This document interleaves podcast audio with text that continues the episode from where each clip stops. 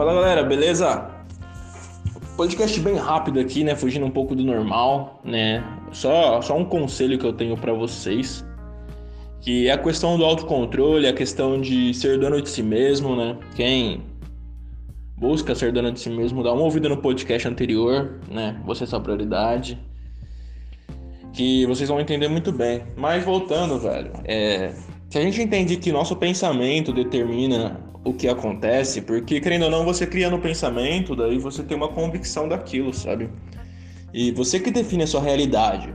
Então, se você acordou mal-humorada e, poxa, sei lá, tipo, acharam a cura do de alguma doença, velho.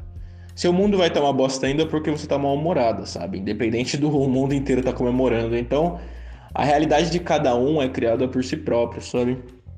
E mediante a isso, velho, a gente é bombardeado de informações, bombardeado pela televisão, jornais, notícias, é, internet e de todos os lados, sabe?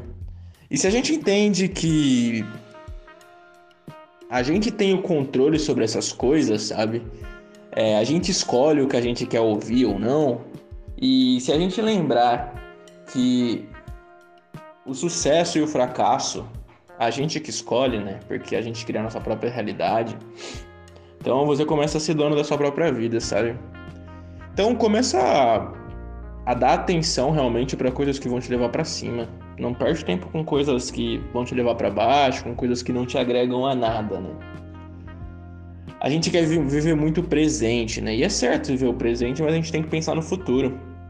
Só que a gente pensa no futuro como se nunca fosse chegar, né? E o futuro sempre chega, né? E, mas é isso que eu tenho para falar para vocês aí.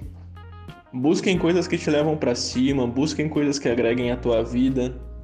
É, a gente tem a gente tem a escolha, sabe, de do que consumir. Então consuma coisas que te levam para cima.